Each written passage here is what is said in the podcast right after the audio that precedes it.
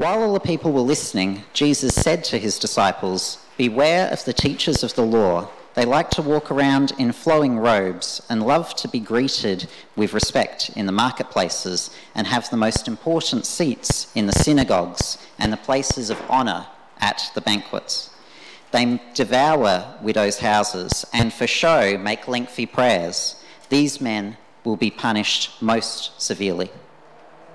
As Jesus looked up, he saw the rich putting their gifts into the temple treasury. He saw, also saw a poor widow put in two very small copper coins. Truly, I tell you, he said, this poor widow has put in more than all the others. All these people gave their gifts out of their wealth, but she, out of her poverty, put in all she had to live on.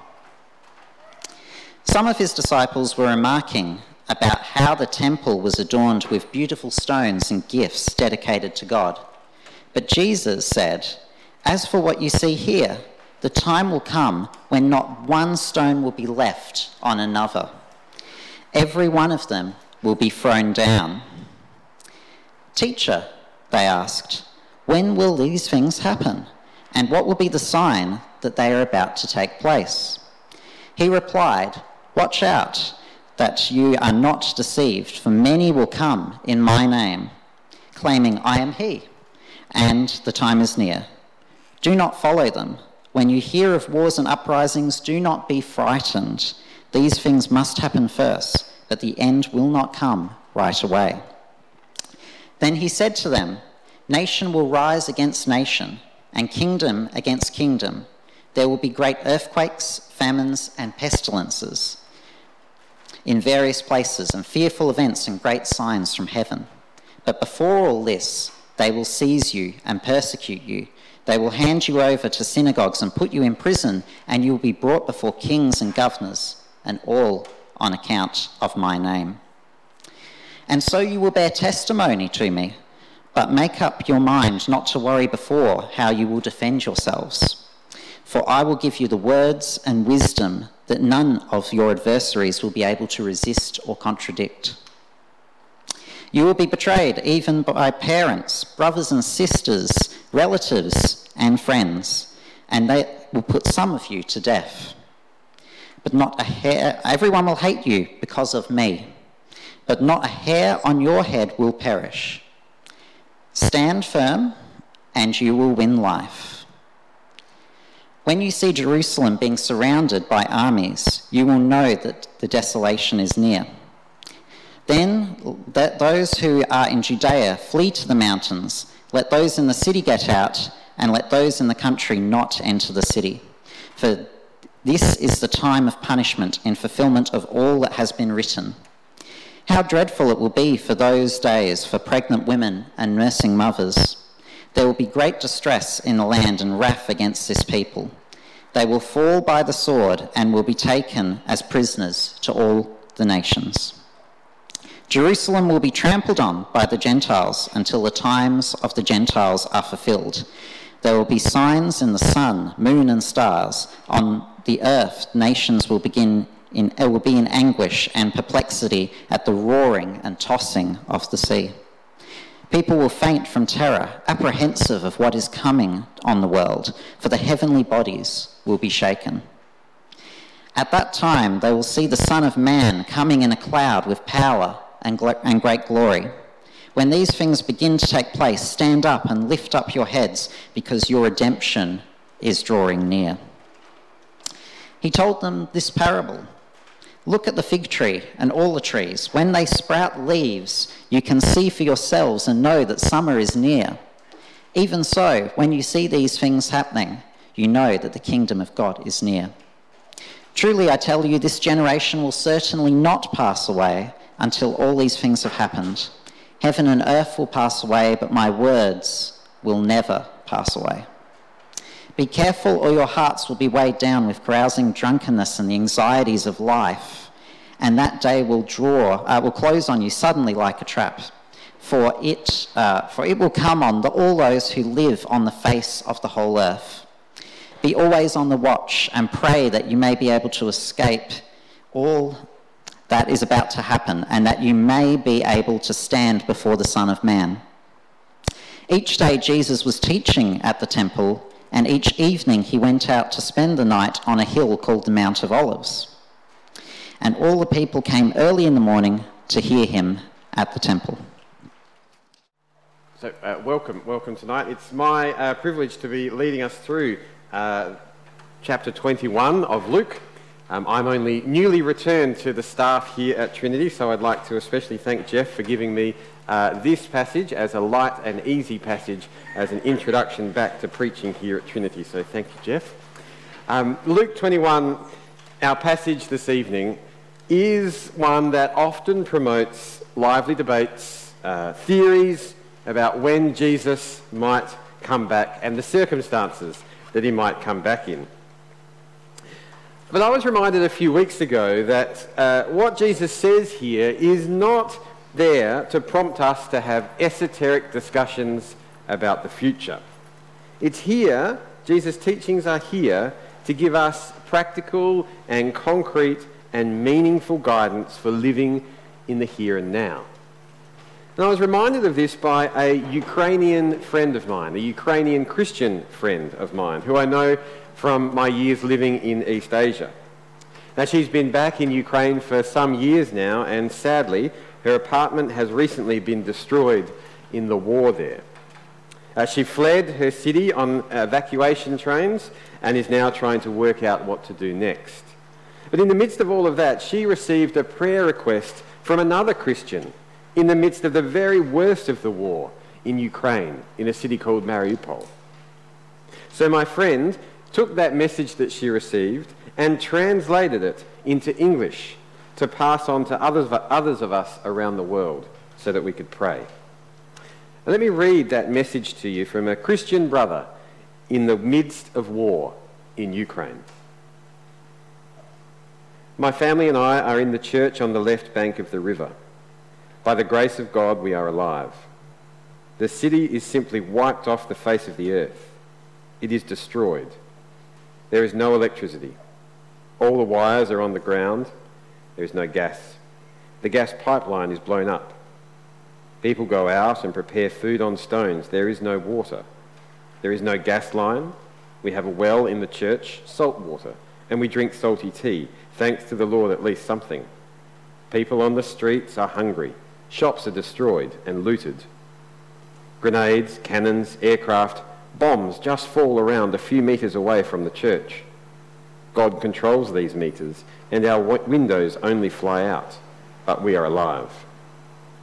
Now the generators are turned on, and we have charged the phones, and the network has appeared all the time, and I write fast until it disappears.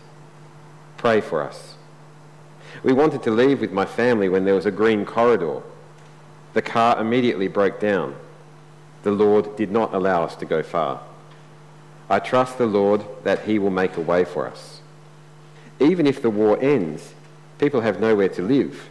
Whole entrances are burned out. There are holes through and through in the houses.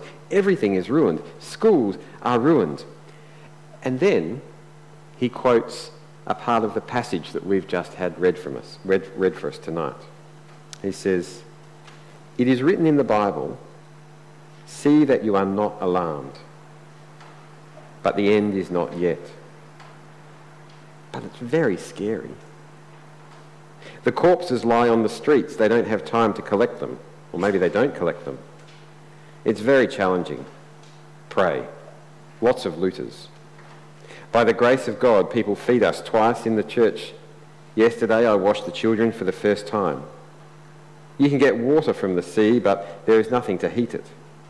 People cook food on generators. They save on everything. Pray for us.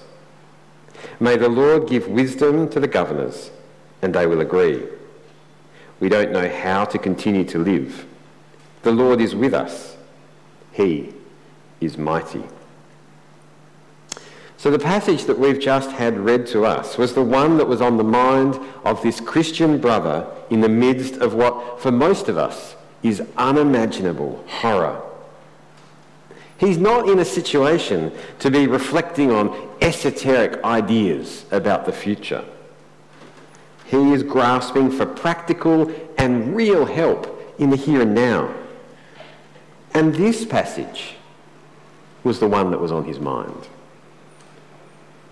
Luke 21 contains concrete and practical words from the Lord Jesus for our lives now.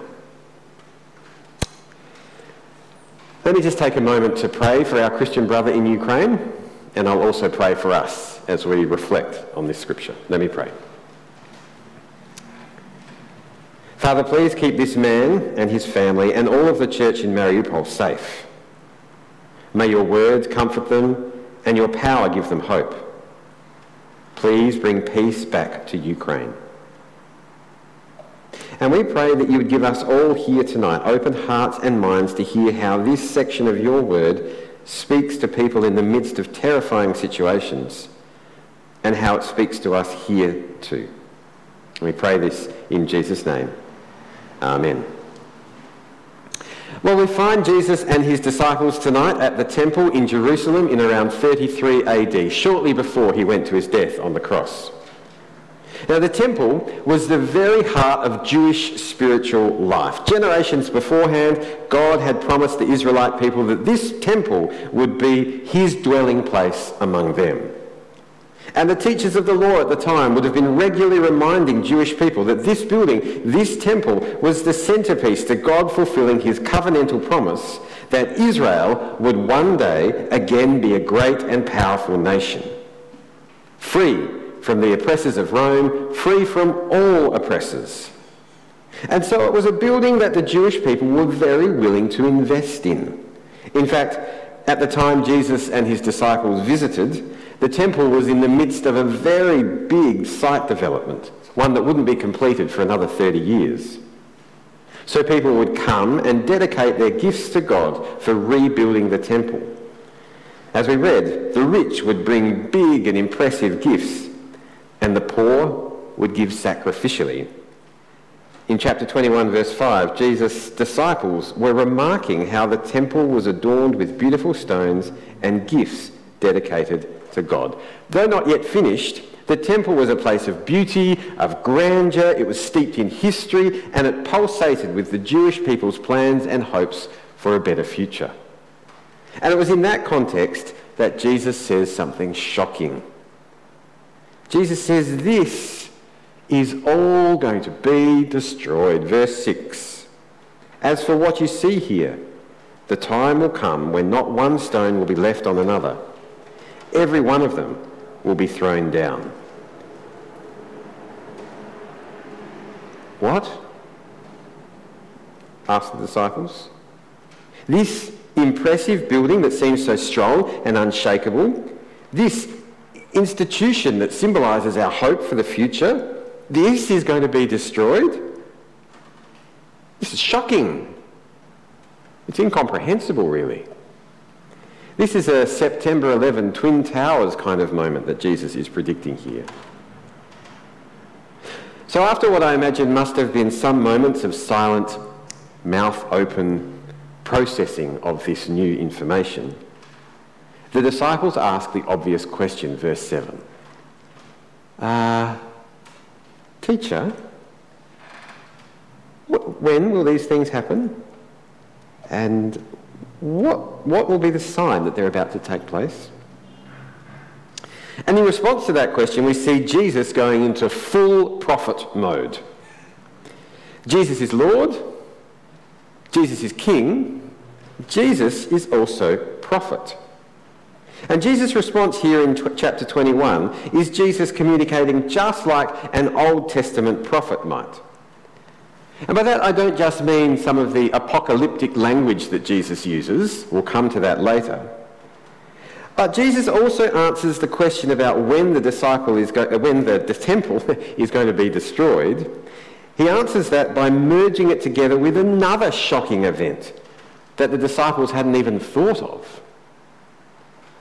In verses 20 to 24, Jesus primarily seems to be talking about the fall of Jerusalem and the destruction of the temple, which we now know happened uh, about 40 years later in 70 AD. But in verses 25 to 28, Jesus seems to be speaking about another event altogether. That is his return and the end of all creation, which, as we know, still, some 2,000 years later, still hasn't happened yet. Nope, hasn't happened yet. So Jesus is talking about these two events with these two time frames. But in verse 32, Jesus says that all these things will happen within a generation. Verse 32. Truly I tell you, this generation will certainly not pass away until all these things have happened. Now this can be a bit confusing. That is, until we become comfortable with the idea of Jesus as a prophet and comfortable with Jesus using some fairly standard methods of prophetic communication. So merging two or more events into one prophecy is pretty standard Old Testament prophetic practice. This is how God communicated through Old Testament prophets all the time. Take the prophet Nathan, for example. About a thousand years before Jesus, in 2 Samuel 7, the prophet Nathan told King David, king of Israel, that one of his offspring would build the first temple and that this offspring would also be a king over God's kingdom forever. 2 Samuel chapter 7 verses 12 to 13. It's on the screen there. When your, this is uh, God speaking through Nathan to King David. When your days are over and you rest with your ancestors, I will raise up your offspring to succeed you, your own flesh and blood, and I will establish his kingdom. He is the one who will build a house for my name and I will establish the throne of his kingdom forever. And now we know that David's son Solomon did indeed build the very first temple where God would dwell among the people of Israel. And Solomon did indeed go on to build a very powerful kingdom. But Solomon wasn't a king forever. Solomon died and both the kingdom and the temple that he built were ultimately destroyed and crumbled in uh, 587 BC when the Babylonians invaded. It was actually Jesus himself, a much later descendant of King David, who would ultimately become king over an eternal kingdom. And when Jesus he did that through his death and resurrection. He became king over an eternal kingdom. And when Jesus uh, rose from the dead and then sent the Holy Spirit, the Holy Spirit replaces the temple as a place where God dwells among his people. So Nathan's prophecy was definitely about King Solomon and the temple he built in around 1000 BC. But it was also, and even more so, a prophecy about King Jesus and the coming of the Holy Spirit in the first century AD. This is standard biblical prophecy practice. Two events, two time frames being spoken about together almost as though they are one. And part of what God shows us in using prophecy this way is that there is a pattern that repeats in the way God works in his world. And that's just what Jesus is showing us here in Luke chapter 21.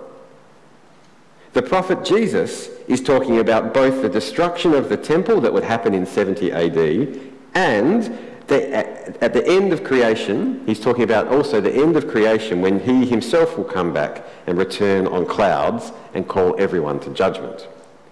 Jesus is prophesying about both events. And it's not always possible or even necessary to neatly and completely parse apart these two events that Jesus is talking about. So when Jesus says in verse 32 that this generation will certainly not pass away until all these things have happened, it seems to me that Jesus is probably using the term generation in two different ways at the same time. He's using generation both literally and more metaphorically. Because Jesus here is referring to the generation of his time who would live to see the destruction of the temple 40 years later in 70 AD and Jesus is also using the term generation in a more metaphoric way. Perhaps he's referring to the times of the Gentiles, which is a term that Jesus uses in verse 24. Which I think the time of the Gentiles is probably referring to the period between Jesus' incarnation and Jesus' ultimate return, whenever that will be. So we are still living in the generation of the Gentiles, if you like. And it's in this generation at some point that Jesus says, he will come back. Two events, two time frames, two uses of the word generation. Now, There has been a lot of ink spilled by Christian thinkers over the years about precisely what generation means here, with a whole range of different interpretations, different perspectives. But in the context of the way there are two events, that the two events are brought together in the one prophecy, I think what I've said makes the most sense of what we have here in the passage. But it actually doesn't matter precisely what you think about verse 32, because what is clear is that there are two separate events with two separate time t- timelines for fulfillment. Two events that echo each other, with the one helping us to understand the other. This is one of the echoing patterns that God has used throughout biblical history to help us understand who he is, how he operates, and how uh, we can respond to him. We can take that slide down, we'll come back to it later. As Jesus is saying, there's judgment coming on the people of Israel with the destruction of the temple, which would happen within about 40 years of Jesus speaking. And there is judgment coming on all people at the end of creation when Jesus returns. Luke has intentionally recorded Jesus' answer in this way, putting those two things together. And so we don't need to get too caught up in trying to separate them back out from each other. And what Jesus has done here with his prophetic answer to the disciples, he's made it very concrete and relevant for us today. Because if Jesus had only spoken about the destruction of the temple, well, we could go, oh, well, that's, that's interesting. That's how Jesus wanted the disciples to live while they waited for the temple to be destroyed in 70 AD. But because Jesus is also talking about his return and the end of creation, then Jesus' words here are also directly relevant to us as we wait for his return. And Jesus gives some important prophetic warnings for us. He says, there will be false prophets. There will be wars and natural disasters, and there will be persecution. These are the things that we can expect while we wait for Jesus to come back. So let's look at each of those warnings one at a time. First, Jesus warns that there will be false prophets. Verse 8. He replied, Jesus replied, Watch out that you are not deceived, for many will come in my name, claiming I am he, and the time is near. Do not follow them. So Jesus is starting his answer to the disciples about when all these things are going to happen by saying, actually, no one knows. No one can know. No one will know before it happens. So if anyone says to you that they are Jesus returned, or that they have some secret knowledge so that they know in advance when the uh, temple is going to be destroyed, then, says Jesus, they are deceiving you. They're probably deceiving themselves, so don't be taken in by them. There won't be any advance warning. But when the time does come, there won't be any doubt about it. It will be blatantly clear. Verse 20. When you see Jerusalem being surrounded by armies, you will know that its desolation is near. Then let those who are in Judea flee to the mountains, let those in the city get out, and let those in the country not enter the city. Don't worry about trying to read between the lines of geopolitics beforehand. Don't listen to anyone who thinks they can tell you beforehand what's going to happen.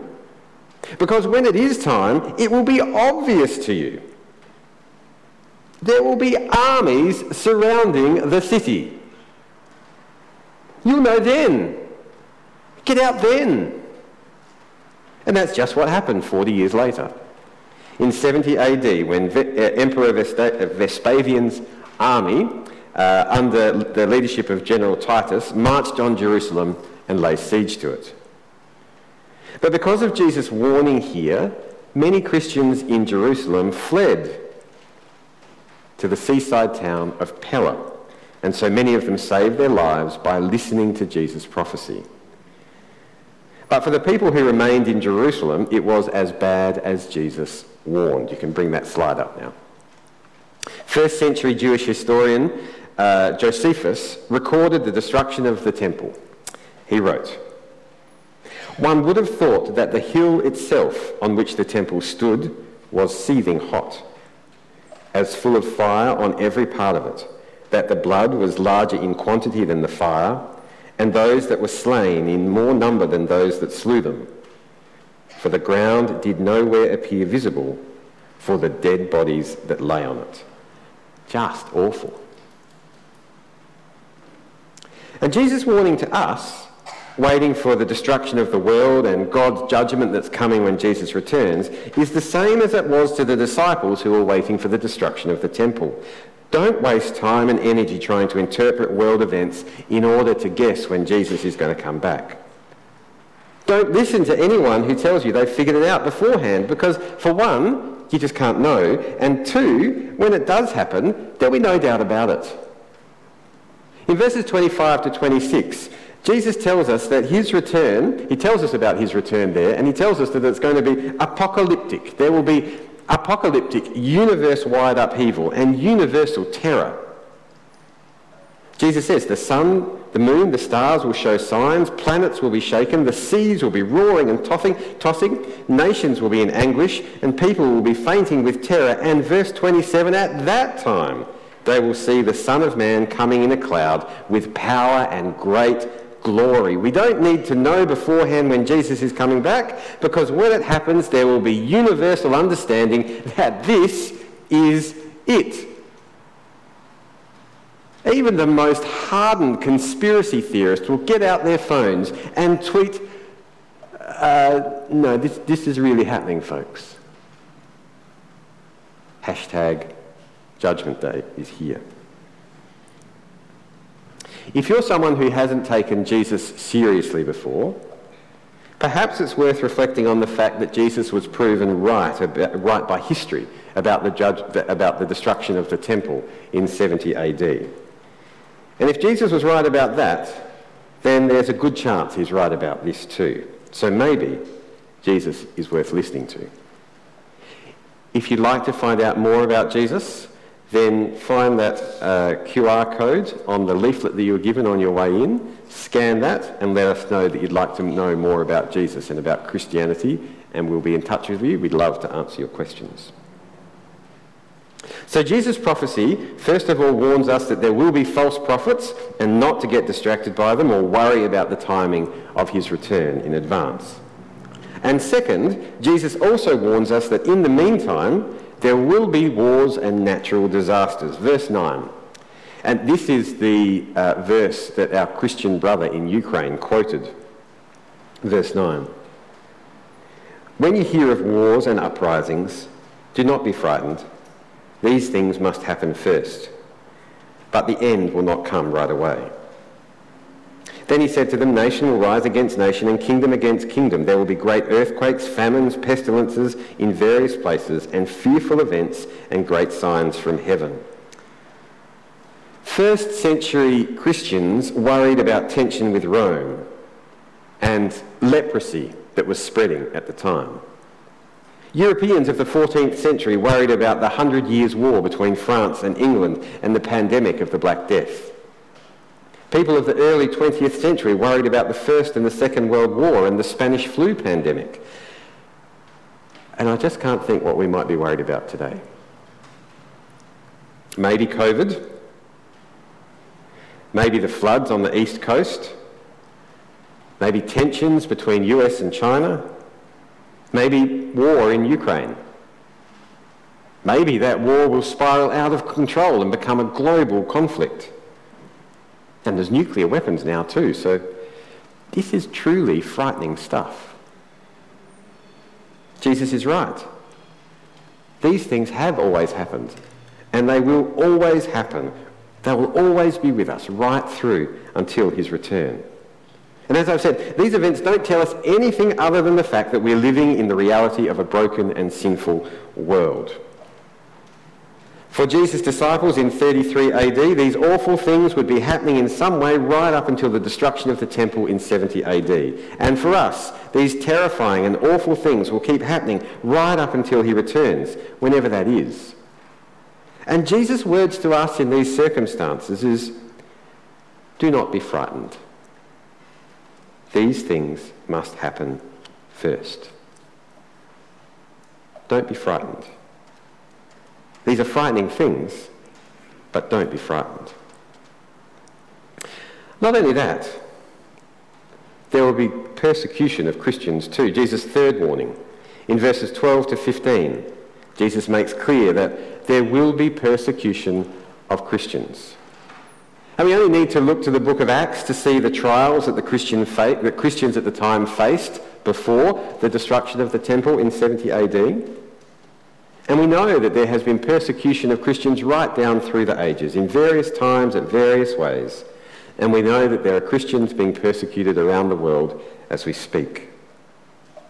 For example, in the country that Tab and I have been living in for nine of the last 12 years in East Asia, Many churches and many Christians there are concerned about a government conference, a religious affairs conference that was held toward the end of last year, in which the president of that nation flagged a further tightening of religious practices.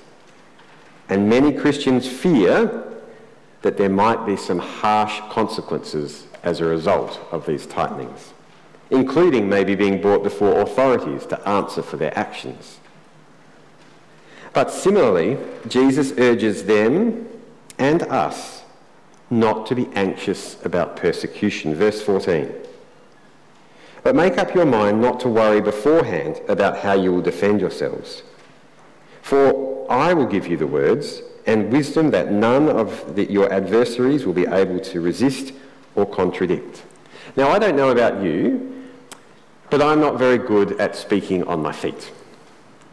If there's persecution coming my way, if I'm going to have to argue my defence, I'm going to feel like I want to do some prep work for that. Now, I don't think Jesus, though, is spruiking the value of ad lib. Jesus' driving point here is don't be anxious beforehand. Jesus is being a loving pastor here. You see, there is a theme in everything that Jesus has been saying. Don't worry beforehand about the timing of when Jesus is coming back. Don't be frightened by wars and revolutions and natural disasters and plagues. These things must come. Don't be anxious about persecution. Don't start worrying about how you're going to respond to it. I think it's important to get Jesus' tone right here. The tone of don't be frightened is not a condescending one. It's not don't be silly, you worrywarts. And it's not angry. It's not get over it, you wimps. It's actually these wars, these natural disasters, these plagues, these are really scary things. But you know what? Don't be frightened. Because verse 9 these things must happen. Meaning, God is in control even if everything around you is terrifying. These things are part of the plan. And in persecution, Jesus is promising to be right there with us. We might feel alone and powerless, but Jesus will be there with us, giving us the words. And I think this is the message our Christian brother in Ukraine is hearing in Jesus' words here. He's hearing in Jesus' words encouragement and comfort. That's why they're on his mind in the midst of truly scary, terrifying things around him. And that's the message that we can take from Jesus too. Are you scared of what's happening in the world? Are you worried about what might happen in the world. The next variant of COVID could be more deadly than anything we've seen yet. The war in Ukraine could spiral out of control and become a global conflict like we've never seen before. Are you worried about what might be happening in our society and in our culture here? Are you worried that our freedoms might be, become restricted? That we might be called to account for our faith and have to give an answer for it. Don't be frightened, Jesus says. I'm in control. I'm with you. I've got the words. Verse 34. Be careful, or your hearts will be weighed down with carousing, drunkenness, and the anxieties of life. And that day will close on you suddenly like a trap. Don't let the terrifying things overwhelm you or distract you from Jesus. Otherwise, you won't be ready when he comes back. Rather, Jesus wants us to, in the face of these terrifying things, to stand firm, to stand up, so that we will stand before the Son of Man when he returns. In verse 19, Jesus says, Stand firm, and you will win life. In verse 28, Jesus says that when he returns on the clouds, he wants you to stand up and lift up your heads because your redemption is drawing near.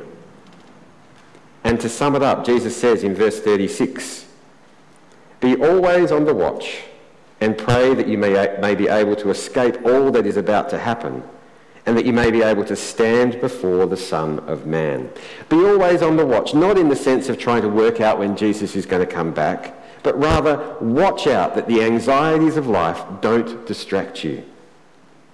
Pray that you may escape what is about to happen, not in the sense of avoiding wars and natural disasters and the persecutions that will happen, but rather pray that you will avoid the judgment that comes when Jesus returns.